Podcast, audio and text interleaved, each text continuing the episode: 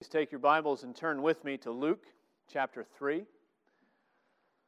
As we continue in our study through Luke's Gospel, we will be uh, reading the second uh, of a series of two messages, uh, two passages dealing with the ministry of John the Baptist. You may remember, if you were with us last week, that I mentioned uh, two of the things that we see from John the Baptist. One is that he prepares people through repentance and that he points repentant people to Jesus. Today we're going to see, as we read verses 15 through 20, uh, that pointing of John the Baptist. We're going to read verses 15 through 20. Our focus really today uh, in our study will be in verses 15 through 18. Uh, but John uh, today showing up in Luke chapter 3, verses 15 through 20, and you can find that reading beginning on page 858 of our ESVs. Now, before we go to God's Word, let us go again uh, before Him in prayer.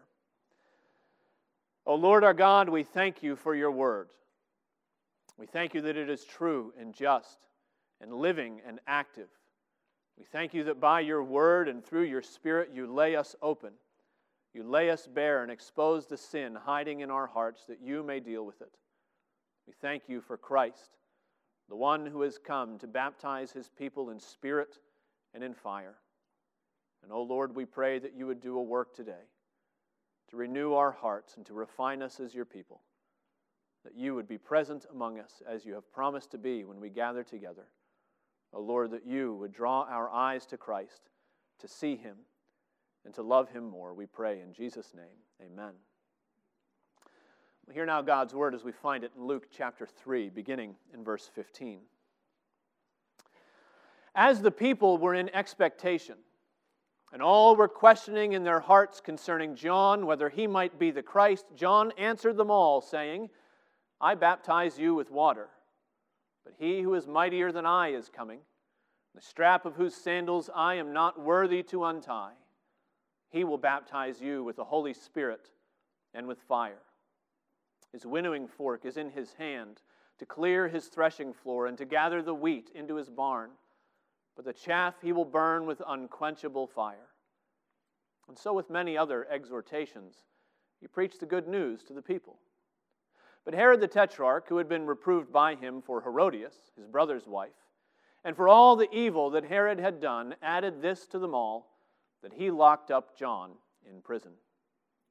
Thus ends the reading of God's holy and inerrant word. May he add a blessing to its reading and to its hearing. In uh, just a few short years of pastoral ministry, I have noticed a refrain, mostly coming from the words, the books written by faithful ministers who have gone before me, many of them uh, long gone already, some of them still living, but faithful men who have been in the ministry long, who have this refrain that they want to teach younger ministers like myself. And the refrain goes something like this Beware the evils of a successful ministry. Now, a successful ministry, at least I'm told, can be a dangerous thing for a young minister. That is because it can make a young minister think way more highly of himself than he ought. And in thinking more highly of himself than he ought, he can forget what is truly important. And he can forget to point to Jesus Christ, the head and the founder, the king and the prophet and the priest of his people. Well, I don't know what mentors John had in his earthly life. I don't know which faithful pastor reminded him to keep primary things primary, but it is, uh, it is evident from what we see here that John never forgot what was most important.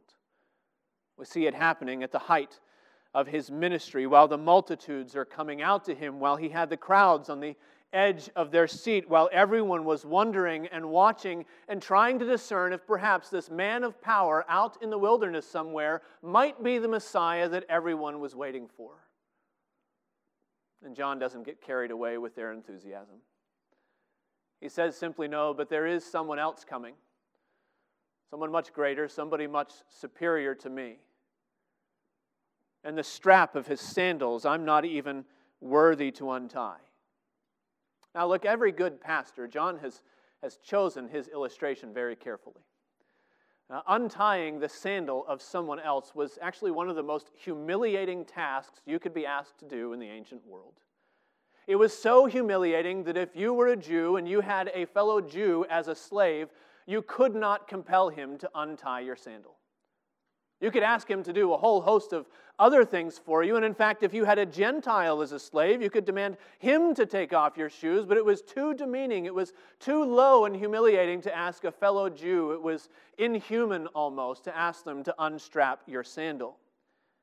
And the rabbis had a saying every service which a slave performs for his master must a disciple perform for his teacher, except the loosing of the sandal strap.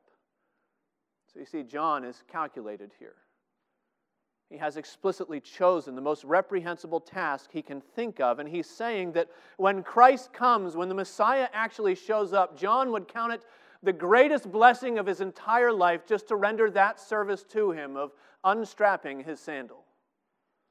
That thing that nobody else would dare to do for a fellow Jew, John would love to do for the one who is coming. And it's clear that John has not forgotten what is most important. He's not forgotten the superiority of Christ. In fact, that's the legacy of John. We remember him as a preacher of repentance. We remember him as the one standing in the wilderness, clothed in camel's hair and with a belt of, uh, of leather around his waist. We remember his strange diet of locusts and honey. But what he ought to be remembered for is his pointing to Jesus and saying, Here is the one who is to come.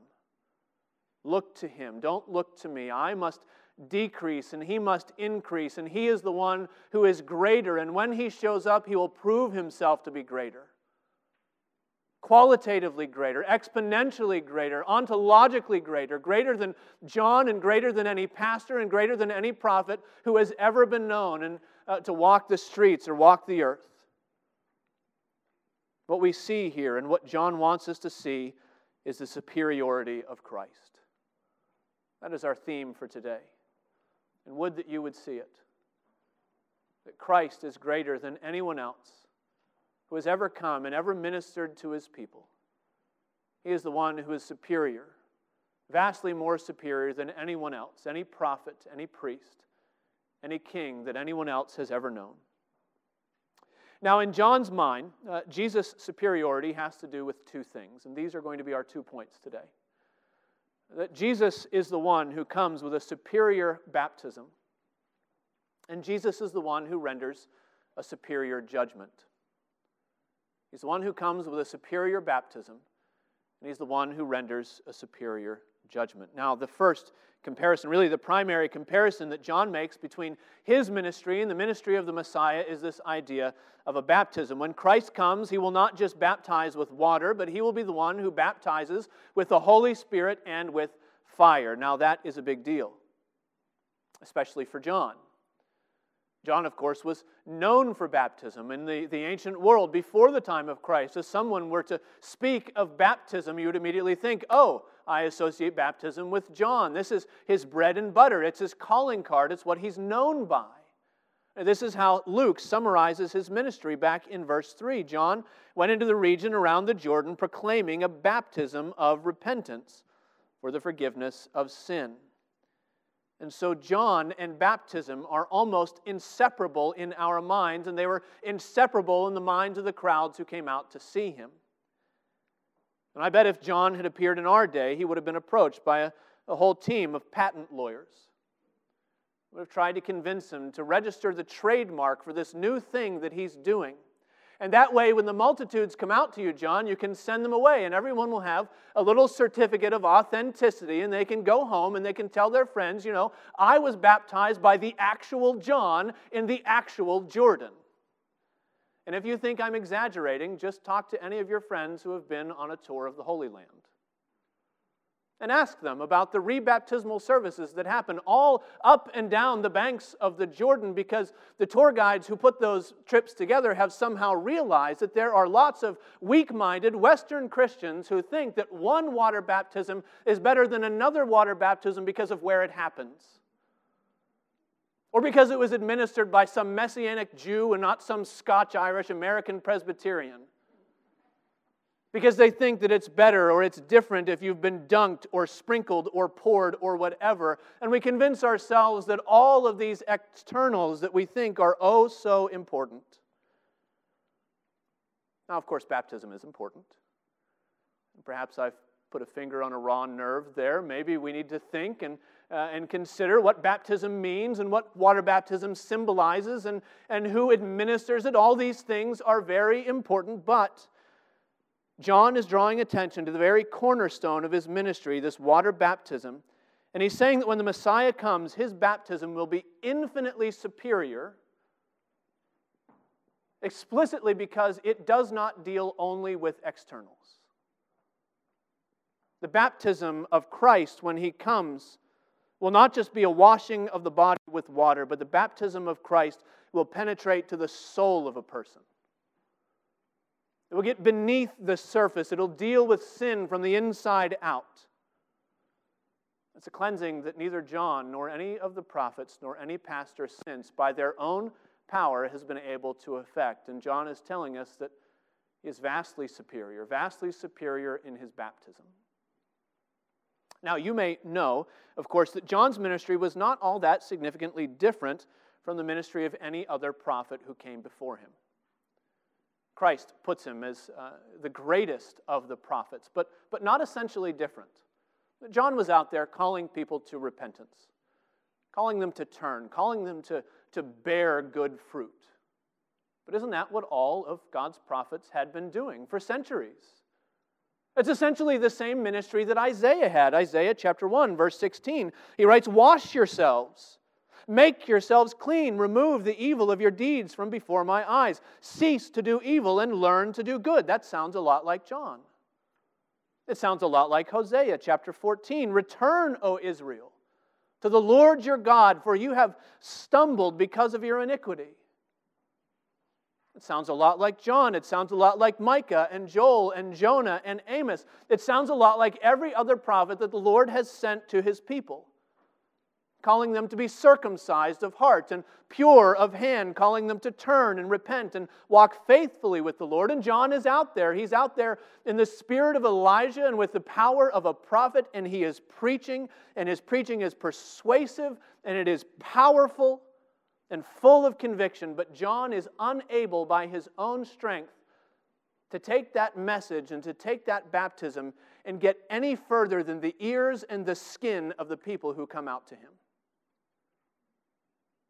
But he is telling us there is one who is coming, who is able to get to the heart. The Christ who is coming would cleanse not just the deeds that soil our hands, but he would wash pure the filth that hides in the secret recesses of human hearts. And he's telling us that when Christ comes, and he has come, he would come with a superior baptism because he would baptize his people with the Holy Spirit and with fire. And he would deal with the sin of his people from the inside out. Now, he tells us about this superior baptism that it's, it's a baptism with the Holy Spirit, and that means essentially that it is a baptism of renewal. That was the hope of all the prophets. That was the missing link that could take their message and make it more than auditory entertainment. The Spirit of God poured out into the hearts of men to write his law on their hearts, to give them new obedience and true repentance. This is what Ezekiel said. Ezekiel chapter 36, verses 25 and 27. Ezekiel wrote, I will sprinkle clean water on you, and you shall be clean from all your uncleannesses.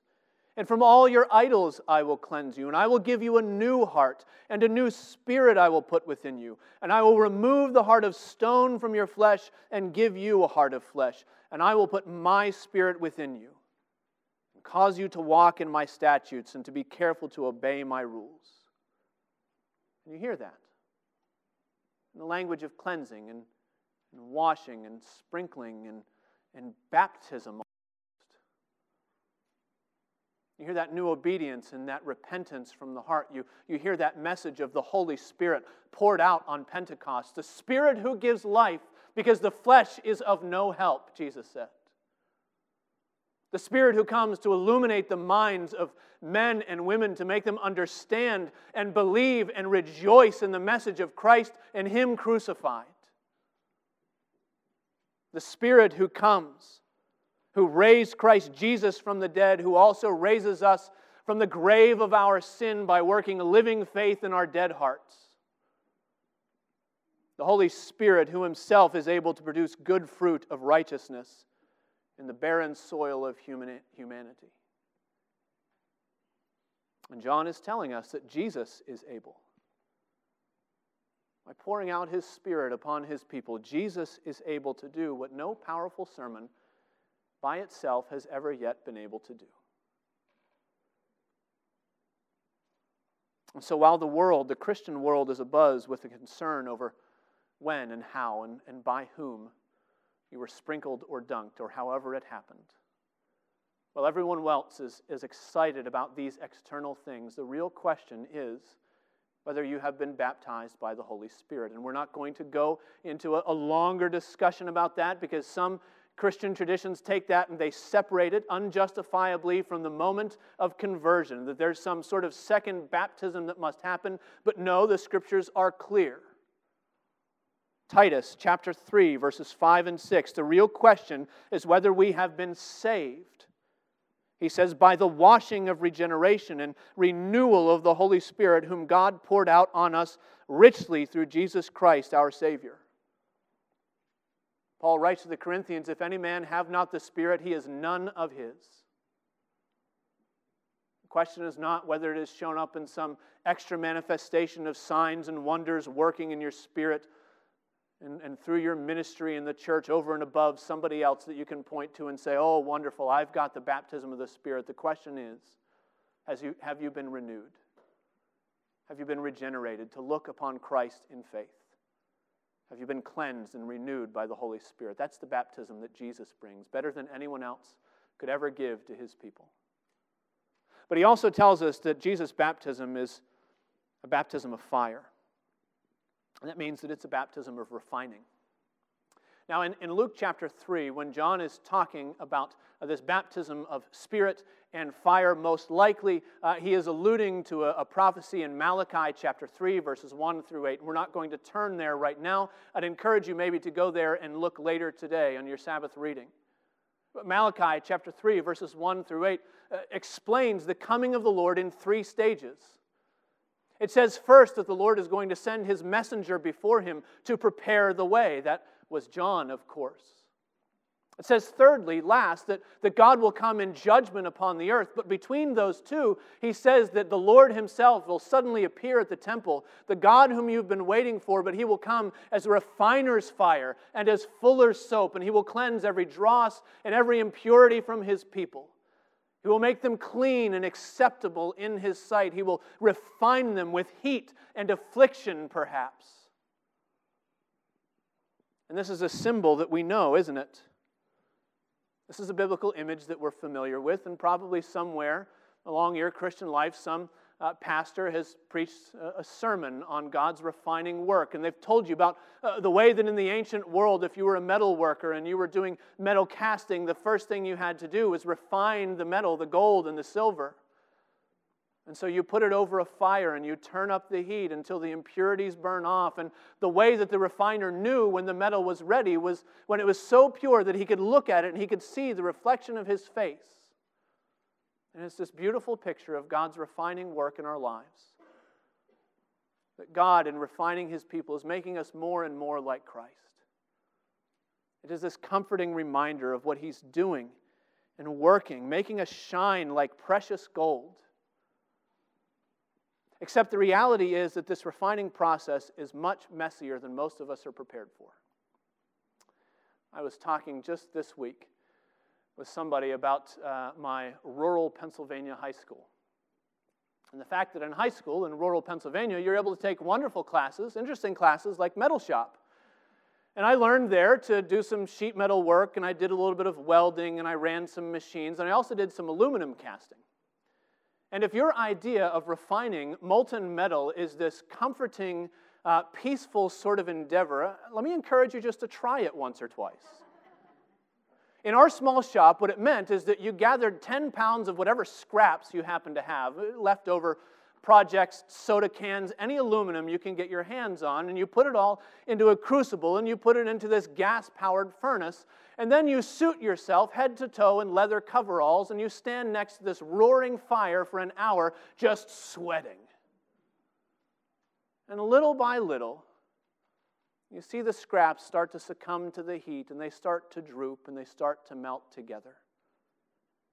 And some of the paint, some of the grease that's in there, it all gets vaporized and vaporized and you know the, the flames turn a, a funny color and it's fun for a little while. But, but really what happens as the heat works on this metal is that it takes all of the hidden dirt that's inside and it just makes it float on the top.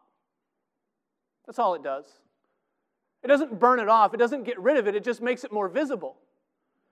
And what the refiner has to do is he goes in and he has to do a little bit of skimming off the top. And so you take this long handled strainer that looks like a big pasta spoon and you, you swipe the top and you dump it in a barrel and you turn the heat back up. And little by little, piece by piece, bit by bit, yeah, it gets pure. But it's a long process of seeing what's actually in there. And that, friends, is a much better picture of what refining looks like in our lives than this peaceful sort of idea that many of us have that God adds a little bit of flame and then he looks and he sees his face. No. This refining work very often shows us, as John Newton said in his hymn, the hidden evils of our hearts. What God is doing is He's refining us through the gift of affliction that He uses, is that He's showing us what is hidden deep inside of our hearts, those sins that we didn't even realize we were dealing with. And you've seen it, haven't you? You've seen that person just snap and lose it, fly off the handle over some little thing, and then they've got to come to you later and they say, I'm sorry, I don't know what happened. I'm usually such a patient person. You've seen it in your own life. You've seen yourself stepping over boundaries of sin that you promised yourself you would never cross. You certainly would never cross it again. And certainly not this time. You know what it is to come to the sudden realization that something that you've longed for and fantasized about and strived to attain is actually something that you never should have had in the first place. And all of these things happen. Even among baptized, Holy Spirit baptized true believers. We say, why would the Lord do it this way? Why would He show us these evils in our heart in such stark ways? Well, it happens because the Lord is refining His people, baptizing us by fire. He's bringing up the dross to the surface where we can see it and where others can see it and where He can skim it off. And so John can stand out there in the wilderness and he can raise his voice and he can preach until he is red in the face. But unless the Lord is sending the fire of conviction and continued repentance and sanctification into the hearts of his people, it's all just so much noise. Folks, the same is true for us. You can come week after week and you can listen and you can be delighted by wonderful words. I hope that you are. But I want you to know that my prayer for you, week after week, when we come, every time I step into this pulpit, my prayer is not just that you would be excited about what I have to tell you today, but that the Lord would be working in your heart.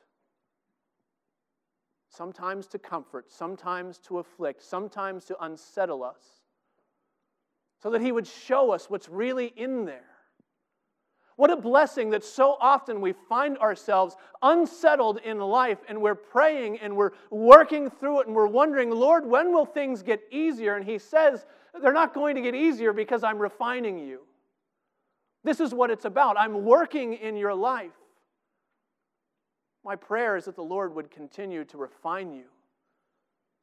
That when He shows you those hidden evils, you would you would see them as they are. You would be reminded of the ugliness of your sin, that you would be reminded of the gracious, wonderful love of Christ, that while we were yet sinners, he should come and die for a wretch such as you and for me. My prayer is that you would know this baptism, that you would know that the Lord is able to renew us and to refine us He's the one who baptizes his people with Holy Spirit and with fire, and he cleanses his children better than any priest, better than any prophet, better than any pastor ever could. John wants us to know about the superiority of Jesus' baptism. But he also wants us to know about the superiority of Jesus' judgment. You notice in verse 17, John takes up this theme of Jesus' sifting work.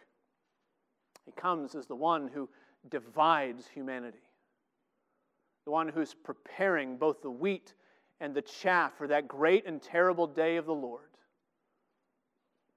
When all those who are His, the wheat, are gathered together to Him, and all those who are not His will be burned with unquenchable fire. And our narrator steps back in in verse 18. He moves without blinking an eye. Luke steps in and says, As John was saying all of these things, what he's doing is he's preaching good news. Now, good news is one word it's evangelion, it's gospel. John is preaching the gospel. The good news, not just of Holy Spirit baptism, but the good news of unquenchable fires of hell the good news of the eternal damnation of the unjust. Good news about unquenchable fire and burning judgment. And, folks, we are tempted to overlook this because we have somehow convinced ourselves that good news is always pleasant news, and this is decidedly unpleasant. It is unsettling. And it reminds us of the ugliness and the wickedness of our own sin and it makes us to tremble for our loved ones who have not closed with Christ. But this is good news. This judgment is good and true and righteous. And even if it seems unpleasant, you need to know how good this judgment is. And you need to know how superior, vastly superior, unmeasurably superior Jesus' judgment is to any other tribunal or court or man or, or judge you will ever stand before or could imagine standing before. And Luke wants us to know how good Jesus' judgment is and how superior it is. There are lots of things that we could say, but let me suggest a few things that show us the superiority of Jesus' judgment. For one, uh, Jesus' judgment is perfect.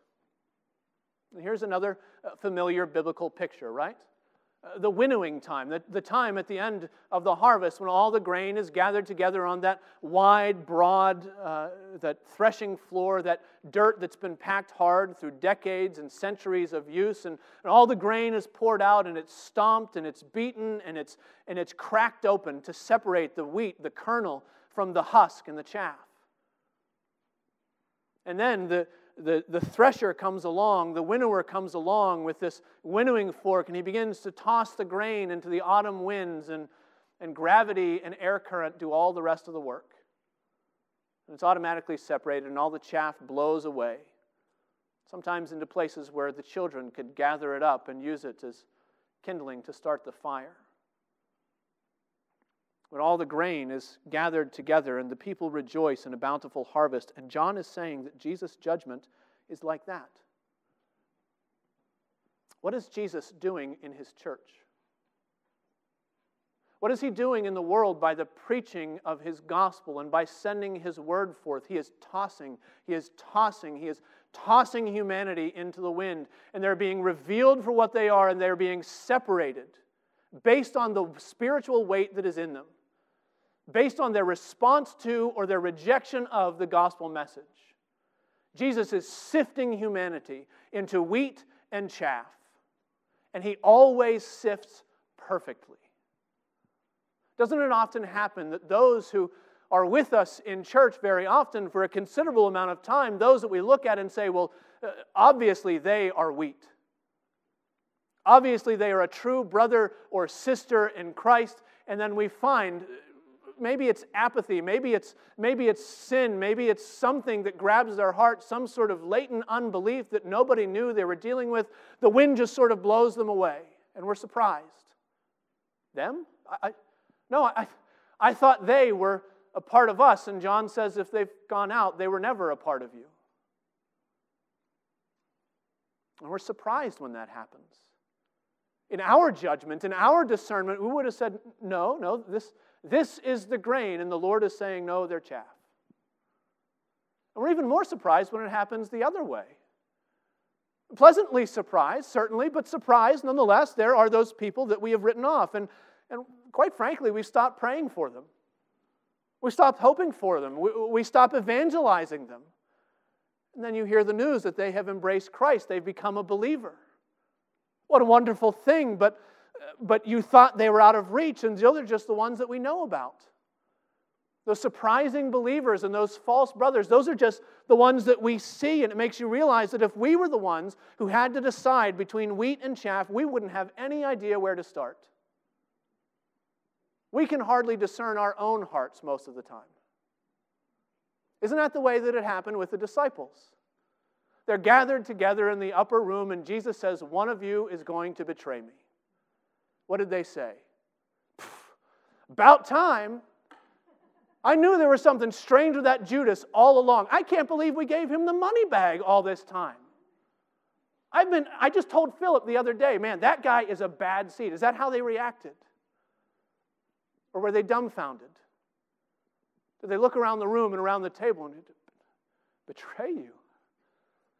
Who? Is it I, Lord? Is it I? And we realize Thank God he hasn't committed judgment into our hands. If we were the ones who made the choice between wheat and chaff, either there would be no mercy or there would be no judgment. Either everyone would get a pass or no one would be safe. But Jesus' judgment is perfect. He always knows those who are His, and He saves them, and He says, Not a single one of them shall be lost. And Jesus' judgment is perfect. Jesus' judgment is also final. You notice what it says there. He will gather the wheat into his barn, but the chaff he will burn with unquenchable fire. And folks, this does not leave us with the option of a mulligan. There is no do over in terms of our eternal destiny. Those who have embraced Christ by faith in this life will be gathered to him, and those who have not will be punished in eternal fire. There is no annihilation, there is no ceasing to exist. The fires of hell are conscious and constant, eternal torment.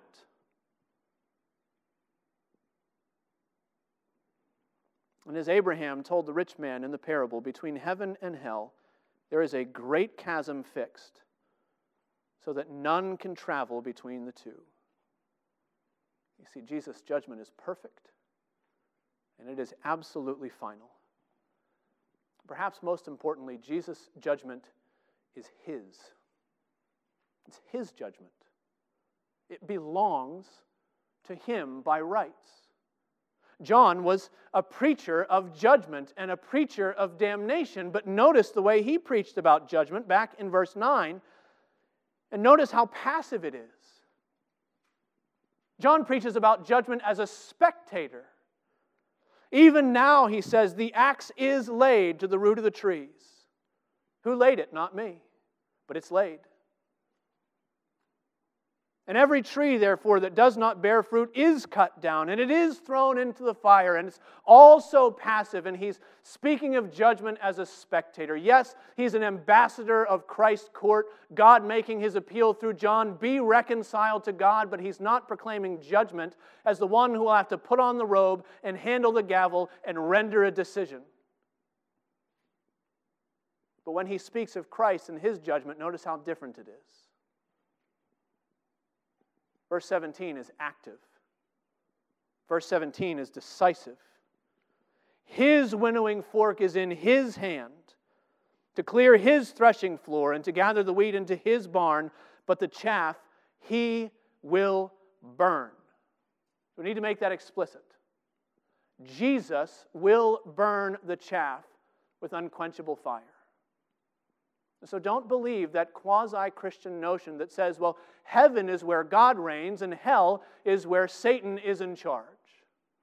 Don't believe for a moment that disgusting notion that says that in the metaphysical realm there are two equal and opposing forces. There is one good and there is one bad, and throughout eternity they are battling out together to see who will come out on top. There is one Lord, one judge, one sovereign over all existence, all creation. It all belongs to Him, and that means that hell does not belong to Satan. Hell belongs to Jesus. His judgment is His. Didn't He say that the Father has committed all authority in heaven and in earth and under the earth to the Son? Doesn't He say in John chapter 5, the Father judges no one? But he's given all judgment to the Son. And it is a fearful thing to think about the way that many people reject Jesus as they were simply choosing their favorite flavor of ice cream. The one sovereign judge over all creation. And they simply turn. I'm, I'm not interested in that. Have you ever tried to share the gospel with someone and that's the response? Not, I've examined it and, and I want nothing to do with it. Not, I've rejected it. I don't have time for that. I don't want to hear that. What does that have to do with me? What do I care? And it's so flippant. And all the people are standing there listening to John and they're wondering if, oh, perhaps he might be the Christ. And he says, No, it's not me.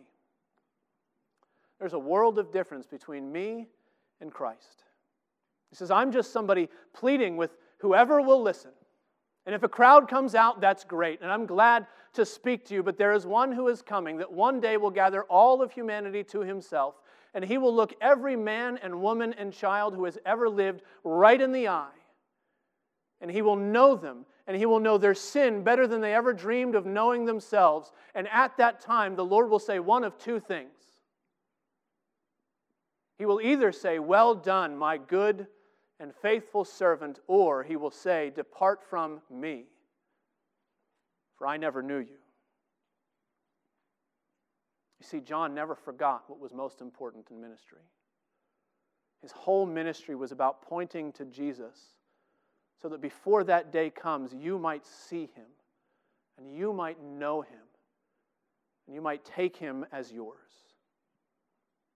so that you would be renewed by his Spirit and prepared to see him on the day of his judgment. Won't you please pray with me?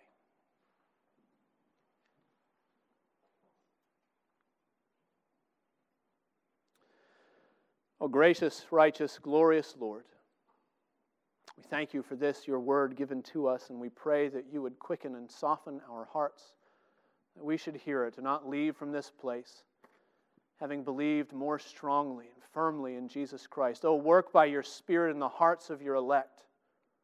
Even while you do that sifting work of, of separating the wheat from the chaff, oh Lord, your judgment is true and righteous and good. We long for that day when wickedness will be expelled and judged perfectly. We thank you that Christ Jesus has taken the judgment of all of your people the punishment that we deserve because of our sin. It's been laid on him so that we can be received and cleansed and refined as yours. O oh, gracious Lord, continue this work. Keep us by your Spirit and for your glory, we pray in Jesus' name. Amen.